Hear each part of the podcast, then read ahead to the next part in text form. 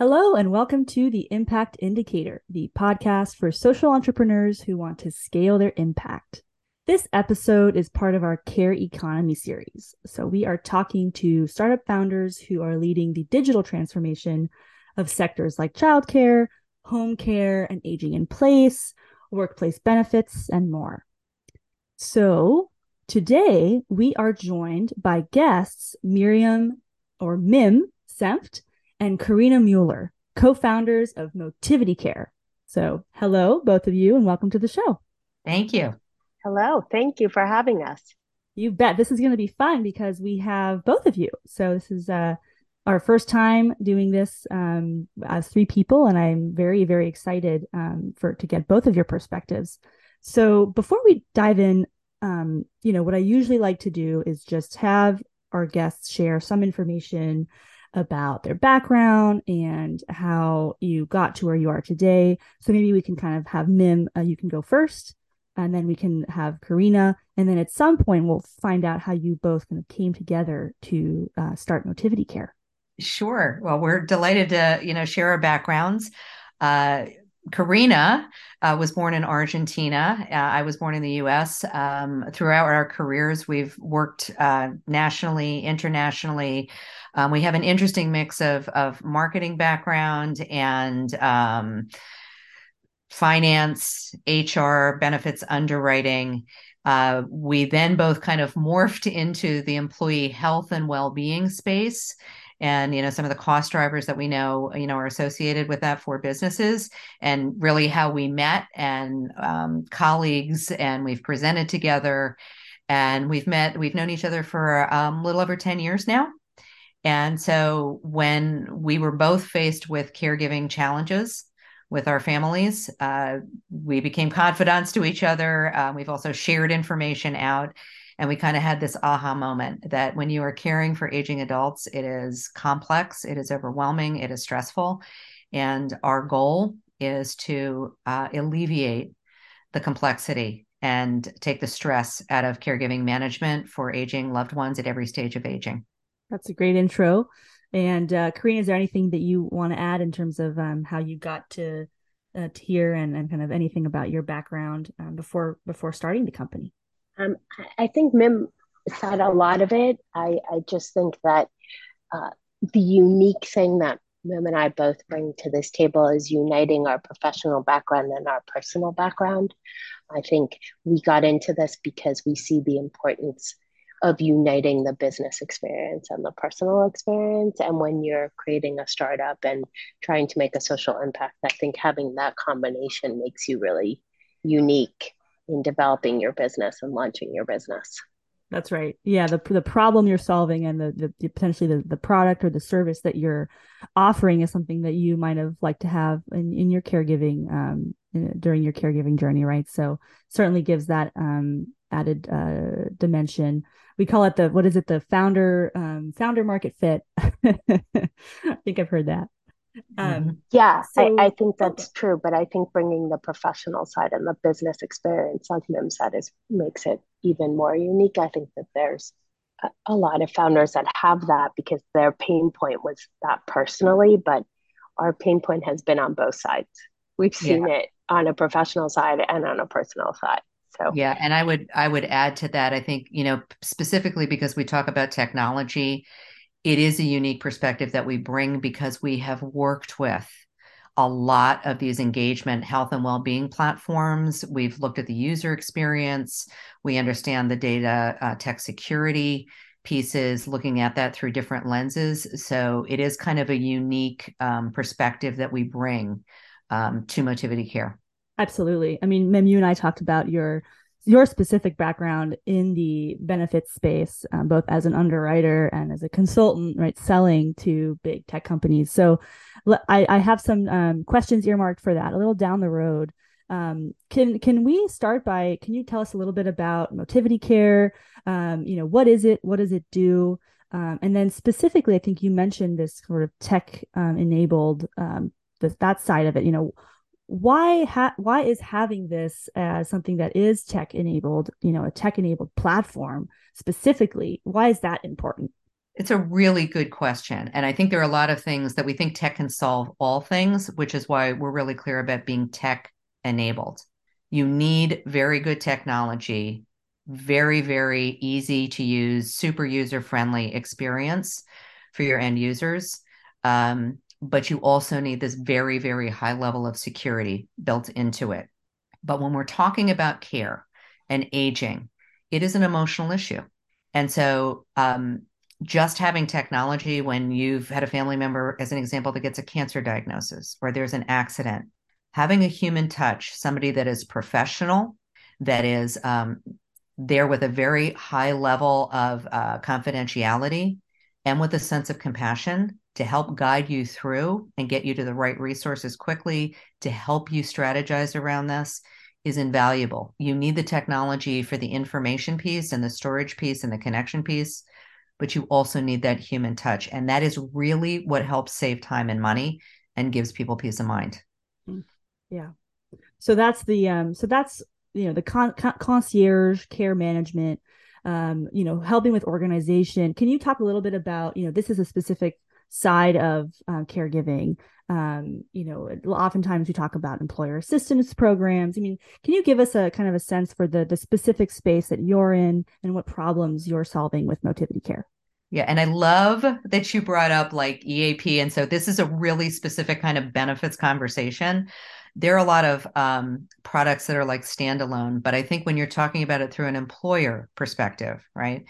They have a total rewards package where they have whatever their benefits offering is, and it needs to be integrated. And one of the, key differentiators that we bring to the marketplace is our expertise in how to integrate it so that it, if you're a caregiver, realistically, you could be going through some pretty serious mental health challenges, right? It's stressful. You could be angry, you could be sad. We want to know about the employer's EAP program so that we can, if you bring us in as an employee benefit, we can get you connected. You might have financial wellness, a piece and a separate vendor that does that piece. We want to work collaboratively so that your employee and their family, whatever they define that, gets the best possible support, not just from us, but from everything else you've put in there from an employer perspective. And I think the other thing is that aging workforce, aging population in the US, we're talking about 70 million baby boomers. So who is taking care of them? And how does this impact productivity, and turnover numbers in a workforce? There's a very direct correlation, which adds up to about $50 billion in cost and growing to employers that are not addressing this caregiving issue for their employees. I'm going to stick with you, Mim, since we're sort of on the topic of talking to employers, for folks to get a better idea of the transformation that they can achieve with a product and a service like this. Can you give us a specific example, and it can be hypothetical, of what a successful partnership might look like? So what does it look like before an employer is working with you, and what does it look like afterwards?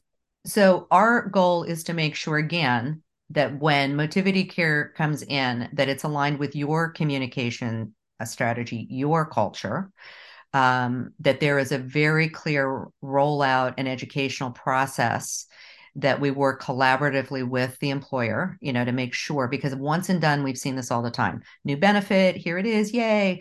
One email, one lunch and learn, whatever it is. That's not our goal. Our goal is to make sure that we put this in, we understand your culture, we understand your overall benefits design. We want to take a look at just some numbers around turnover numbers, because this also goes back to COVID data.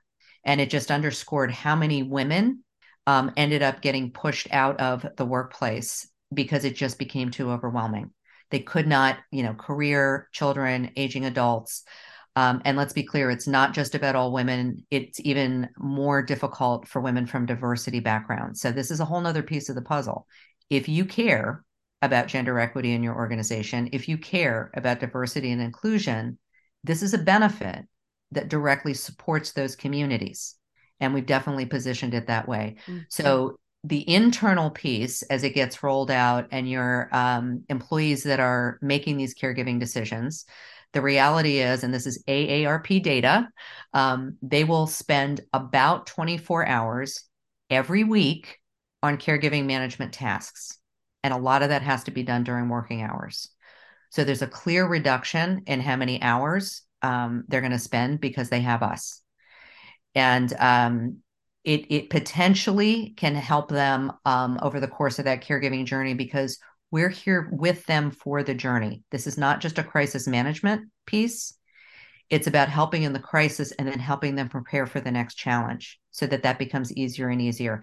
And from a bottom line perspective, that means more productivity, less burnout, less turnover for these caregivers in your organization, which at any given time can be anywhere from 30 to 50% of your total workforce. Wow. So there's a clear benefit from a financial perspective. And yes, you can truly show an ROI, because you can tie it back to turnover numbers and attract and retain, numbers that you may be looking at for diversity groups that you're trying to bring into your organization.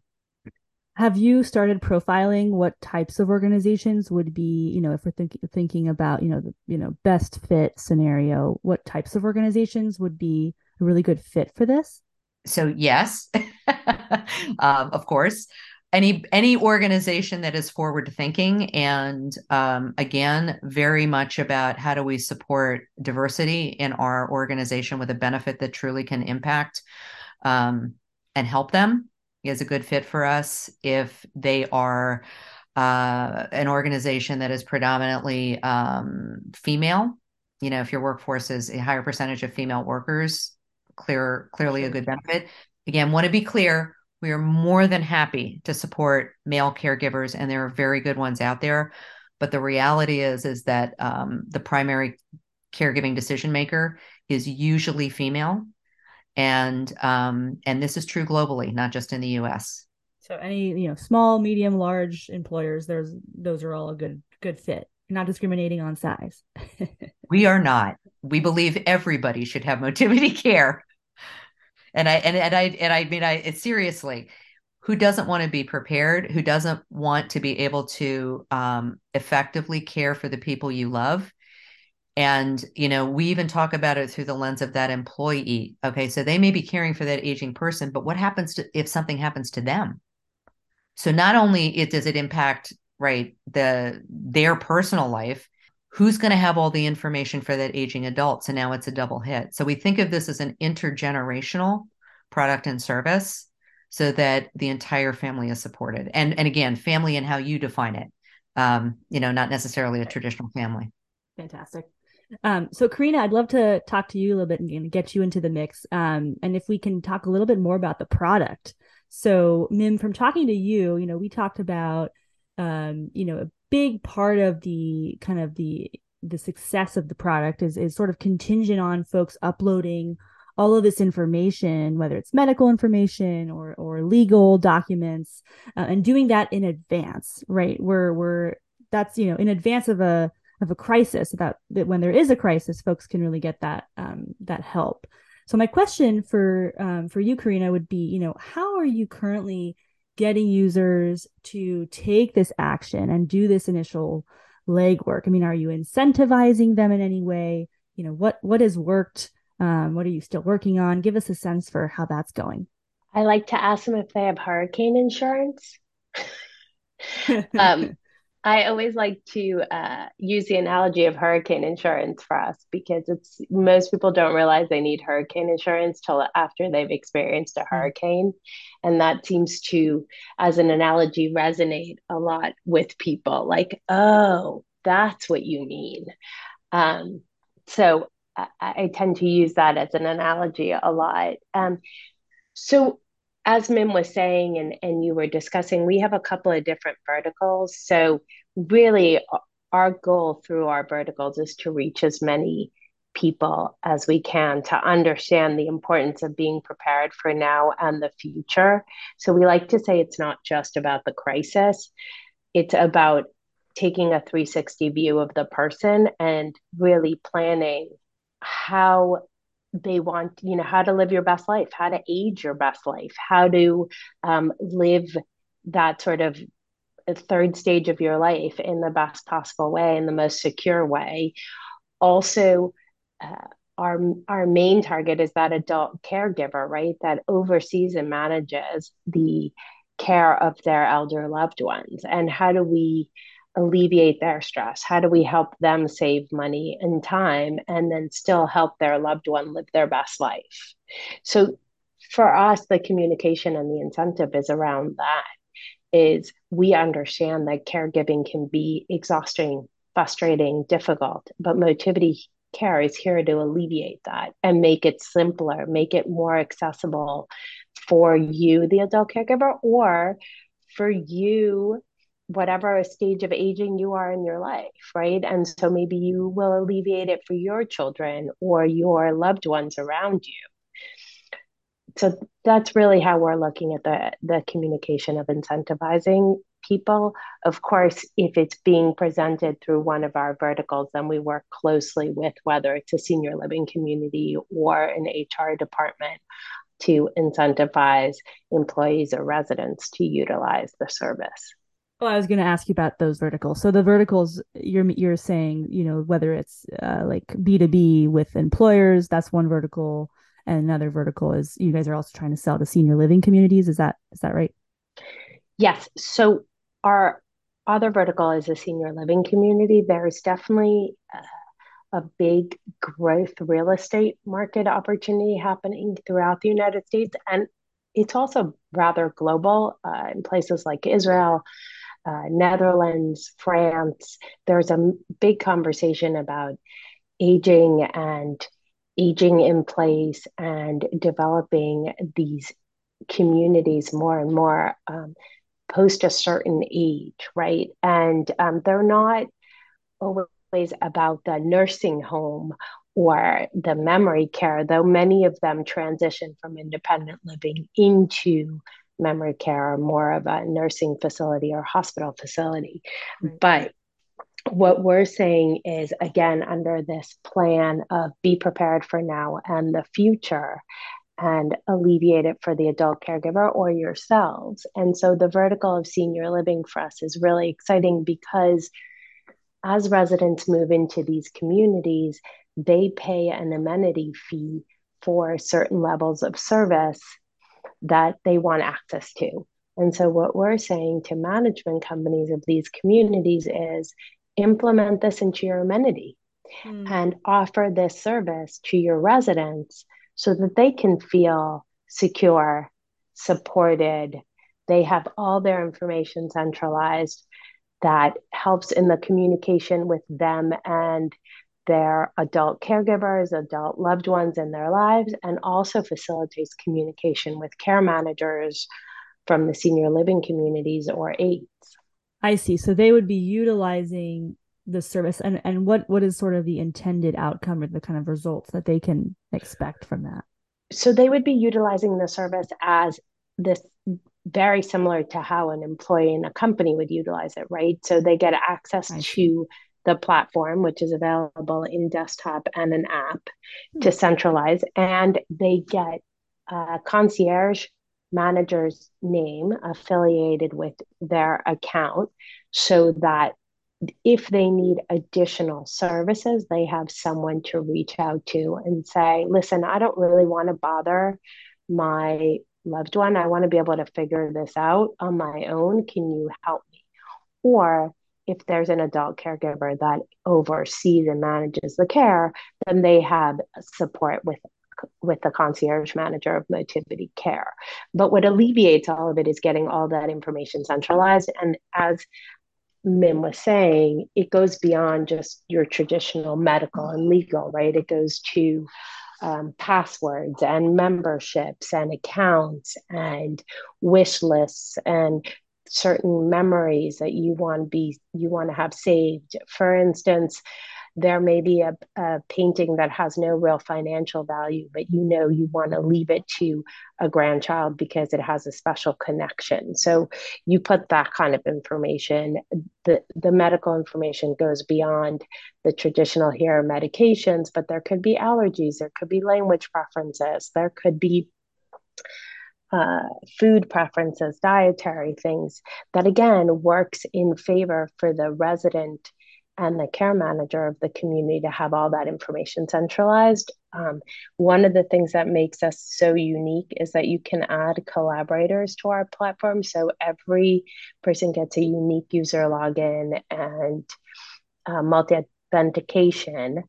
But if you say, okay, I want to give access to the care manager, to the tile medical, you can do that. You can give access to a financial advisor, you can give access to an estate attorney, mm-hmm. and you can give access to just one document within the entire platform or one tile within the platform or the whole platform. So it's really customized and personalized. And again, it's the idea of saving time and money and increasing communication, alleviating that stress. Mm. I really like that there's this focus on having the human interaction. I think that's something that, especially with the nature of, you know, the product, you know, it's a lot of documents and information. It can feel pretty transactional, right, from the user standpoint. So I really think that is something that gives you, you know, that human piece is probably something that kind of gives you guys more engagement. You know, I still kind of want to press on this idea of, you know, and Mim, you and I talked about this, like caregivers, we're mostly women, and we already have trouble putting ourselves first, right? And so, you know, thinking a little bit bigger picture, like that's still something that, you know, in digital health and, you know, is a nut to crack, right? Engagement with products is a challenge, and caregiving, you know, be no exception. So, you know, how have you guys been thinking about this fundamentally, and how, from a product standpoint, are you thinking about solving for some of these kind of, you know, things that we know are happening? Yeah, I will say, and I really appreciate that you brought up the female caregiver piece of this, and it's why you need people that have experienced it, done it, you know, designing and being funded for these kinds of products and services. You have to have the expertise, you have to have the business background, but there is something about lived experience. And we've seen this across, not just for gender, you know, we've seen this over and over happen in the tech world. And so, you know, I know Karina and I are very big on not just, you know, obviously we're female owned and minority owned, but, you know, being also voices for other organizations and saying that we must have diversity, in the companies that are getting funded and looked at and supported, so that we can better problem solve for this. And specifically for women, this message about self-care is huge, huge. You know, we don't protect our health and well-being mentally, physically, connection to purpose, financially. How can we be the leaders, the positive disruptors we need in the world? You know, that bigger mission. And so again, our products and service is very specifically designed to help support them, to alleviate those hours and hours of vetting and doing, to have a real chief of staff, coach, however you want to position us, concierge service, so that you don't have to choose between your career and your family. And so much of the health and well-being issues that happen for women, you know, to your point, is because we put ourselves last. We don't go and get those visits. We don't do, you know, what we're supposed to be doing. We're not listening. We're not getting enough sleep. Well, if we can reduce some of those hours for the caregiving tasks, we can open up time for you to care for yourself. I think that's the key insight, right? It's like there's a lot of caregiving apps and products that it's like the underlying assumption is that people want to be doing this. No, caregivers, you know, we want someone to come and take the burden off of caregiving. We don't really, nobody wants to say this, right? Because it doesn't make us sound great, but we want someone to come and make it easy for us. So I think that kind of key insight is really, really critical. And that's sort of underlying what you're building. So that's great. One thing oh yes, go ahead. I just wanted to add a quick thing regarding that is in terms of human behavior, as simple as someone just saying it's okay to acknowledge that goes a long way. What you just said is exactly right? Sometimes we just need a person to say, this is difficult. You must be exhausted. It's okay to admit that and say it out loud and take a breath. And especially as women, we always feel that level of guilt or that level of embarrassment or whatever it may be to actually say those things out loud. And so if you have someone just holding that space for you and saying it's okay to say it out loud, makes a huge difference. Absolutely. Yeah. And perhaps we could talk a little bit about the focus of this podcast, which is initially product design. And, you know, I guess I'm curious, you know, I'm aware of the security infrastructure piece, like that's a critical piece to this, right? The kind of big engineering kind of back end, that must be sort of a lift on that side of things. But what is the role of product design in all of this, you know, if any at all? Product design took a huge role for us because we wanted, it continues with the mission statement of our company and the mission statement of how we are presenting this, which is the simplicity, right? So for product design, for us, the ability for it to be user-friendly and intuitive was really, really important. Mim and I spent a lot of time working with our tech team to have a product that just makes sense and it's easy to use and it's not convoluted and it's not complicated and where do I click and how do I click and how do I log in? We really spent a lot of time and we really looked at it and said, this should emulate what looks like a filing cabinet in your home, right? And as simple as putting a file in a drawer should be as simple as uploading a document onto our platform or our app. And it shouldn't take a long time to explain. So we've worked really, really hard on developing a product that was user-friendly and simple to understand. I really like that file cabinet. It's like we get a lot of training about, you know, for some of these healthcare products that merely like mimicking real world scenarios is really helpful, especially when you're designing for an older population or more vulnerable populations. Like, you know, that's sort of the best practice in healthcare. So did you guys work with a design agency, or did you have a designer, or did you have engineers build the design? You know, how did you kind of tackle the actual design in those initial days? We have a phenomenal tech team we've partnered with, and we went to them and we said, this is what we want. Can you do it? So there was a lot of back and forth on exactly how we want to do it. And we took also our time to launch into the market because we had very specific requirements that we wanted. And we did a lot of testing of that. So we've really worked very closely with our tech team and the look and feel. And Mim and I went in with a very specific idea. And I think that helps a lot too, right? We were very focused. We said, this is how we want it to be. And this is what we want to accomplish. We're not trying to be everything to everyone. We're not trying to reach absolutely everyone. This is the niche we're playing in, is the elder care market.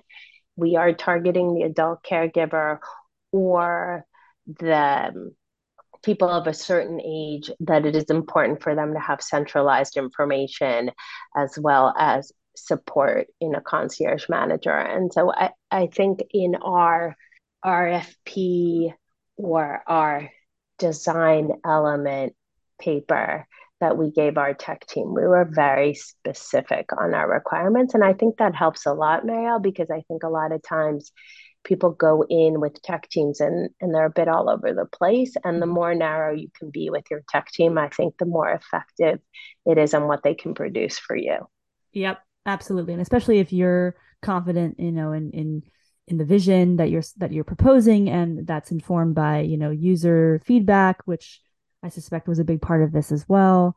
We went through a lot of beta testers, and Mim and I sat down for a long time and really thought about our beta testers. We didn't just throw it out there and be like, oh, you're a friend of ours, be a beta tester. We really went through, we want male and female, we want people of a certain age, we want people at a certain point in their careers, we want people living in certain locations, we want people that have gone through this. We want people that haven't gone through this, but live alone, right? And so we really put together a list of beta testers with very specific characteristics, again, to be able to go back to our tech team and say, hey guys, here's some of the feedback we've gotten, and this is what we need to improve on or correct. Right. And of course, as you know, Mara, with tech and with a startup, there's always evolution, right? We're constantly evolving, but we've worked very hard at creating a strong base and really listened to our beta testers as well. Amazing. Yeah. Yes. I imagine. And one more thing too, that there's one other area that we added into these beta testers was a couple people that actually have like global data security backgrounds, which again, I think in this world is so important, but to Karina's point, this was just a whole nother aspect that we wanted to make sure that those that were truly experts in that particular piece of it were also part of our beta tester group. Yeah. That's really great. I know that I wanted to leave a little bit of time to talk a little bit about the latest news, which is that you have been accepted into a fellowship, a supportive community to be able to grow your business. So can you talk us through the process of getting into, is it Boost out of New York City with Company Ventures, and just, give us a sense of what that process was like and what you're hoping, to get out of the fellowship. Sure. Thank you for giving us the opportunity to talk about this. It really means a lot to us. We are so honored and proud to be part of this group. So it was a multi-step process, like any of these things are. We've had to participate in an informational meeting, and then you had to go through an interview process. You had to present applications and decks. They put you through a lot of steps to actually get accepted, but it's a really interesting program. New York City Economic Development Department matched up with 5 VCs in the New York City area to develop a program to support underrepresented minority entrepreneurs in living and working in New York City. So 2 of the big criteria to even begin to apply for this was that your company had to be based out of New York, and at least one, if you have more than one founder, had to be based out of New York City, and of course, minority underrepresented. And they are both New York City and Company Ventures, who's the venture capital group that we got chosen by, are very much on a mission to support and put front and center underrepresented entrepreneurs that are doing phenomenal things in New York City. So that's truly exciting for us. And we've now been in it exactly a week. So that's really exciting. There's 20 entrepreneurs represented. And as Mim and I were saying, it's truly a diverse crew of people based on the kind of products they're doing, their actual backgrounds, their experience, their age. It's really, I can't speak for the other. So there were 100 companies chosen altogether, but who Company Ventures chose is in these 20 entrepreneurs is really an impressive group of people. And we are really grateful to be part of these 20. And we hope to get a lot out of it, which I think Mim would agree with me. In just this week, we've already gotten a lot out of it. They set us up with conversations with the other entrepreneurs in our group. They've separated us into smaller cohorts with people in the same industry. So Mim and I are in a smaller cohort with other health tech entrepreneurs, which is great because it gives you a lot of support as, you know, there's a lot of good and bad being an entrepreneur and launching a startup, right? There's the highs are really, really high and the lows are really, really low. And when you have other people around you that are going through the same thing and you can network with them and you can bounce ideas off of them and say, hey, I tried this. Did you try this? Especially in the same industry is really valuable. And when it comes to Company Ventures, the exposure that they're giving us is just invaluable.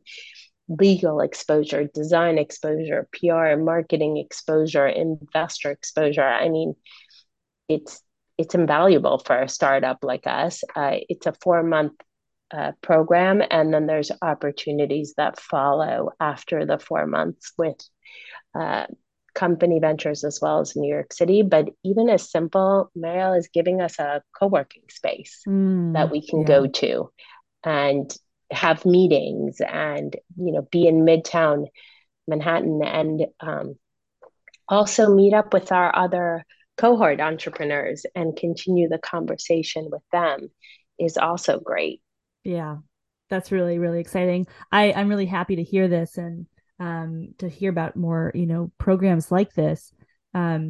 Would you say that you came into the program with a specific idea of how you, like, are you hoping that the program will help you at the end of those 4 months, like raise a round of funding, or are you still figuring out, you know, what you hope to figure out over the next 4 months, like what you want to do as a next step, or how do you think it's going to be really, really helpful to you as a business? Twofold. No, Mim and I tend to walk into things with specific ideas, though, you know, you can set up a plan and then it can get changed. Yeah. Yes, we all know that. That's being an entrepreneur. But honestly, our two main goals, I think, like many startups, is funding. We have very much a specific idea of funding that we need to be able to grow our company, and exposure also to network opportunities, right? To be able, just having the ability to speak to New York City Economic Development, right? And there's all these companies and organizations affiliated with New York City that could absolutely implement Motivity Care as a service for their employees or their residents. But getting warm intros to these companies is invaluable for us. So the combination of getting warm intros to investors that are willing to invest in aging tech, health tech, elder care market, caregiver market specifically, as well as getting exposure to companies that could implement our service is really what we hope to get out of this. But I again, as I mentioned at the beginning, that's our plan. But only in the last week, we've had some phenomenal conversations that I'm not even sure we thought we would be having. Right. With collaborations with other entrepreneurs in our cohort already, which is super exciting, right? You never know what you're going to walk into with 20 companies in one cohort. But we were all saying yesterday we were at an event and we were all saying how truly lovely and smart and dynamic and interesting all the other founders are. And the ability to collaborate with them is invaluable as well. Yeah. And I think that it's also interesting too, that there is, you know, a focus on social impact. So you care for people, it is about social impact. And I think that's also a really interesting message, both by Company Ventures and, you know, this cohort of people. There are people that want to build successful businesses and do good in the world. And, you know, as Karina said, we are truly honored to be a part of this fellowship. Well, I really look forward to following your progress. This is really exciting.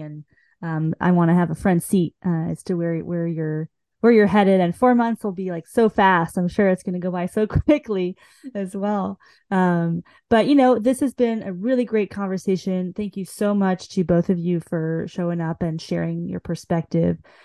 Where can people find out more about Motivity Care, about you and individually? What's going to be some places that people can find you? Well, you can go to motivitycare.com and really find out about our company there. You can also email us at info@motivitycare.com if you have an interest in our services or questions about our services, or it resonates with you as a caregiver. You can reach us there. You can definitely learn more about Mim and I on LinkedIn. We are both active users of LinkedIn and have our profiles, as well as we post all the time about Motivity Care. And we also post a lot of information on caregiving, articles and blogs and trends as well. And then we also post about different speaking opportunities and engagements that Mim and I have, both in the US and internationally on LinkedIn. So I would say in terms of learning about us personally, that's probably the best way. And in terms of learning about Motivity Care, it's both on LinkedIn and on our website as well. Lovely. Well, I'll be sure to have a link to your LinkedIn in the show notes. Perfect. Well, thank you so much, Mim and Karina, for joining me today. Thank you so much for having us. This was a lot of fun. We really appreciate your time. Thank you. And thank you for your voice and this podcast for everybody you bring on. You bet. All right, folks, that's it for today. I'm Marielle Briant, and I hope you join me again next time for the Impact Indicator.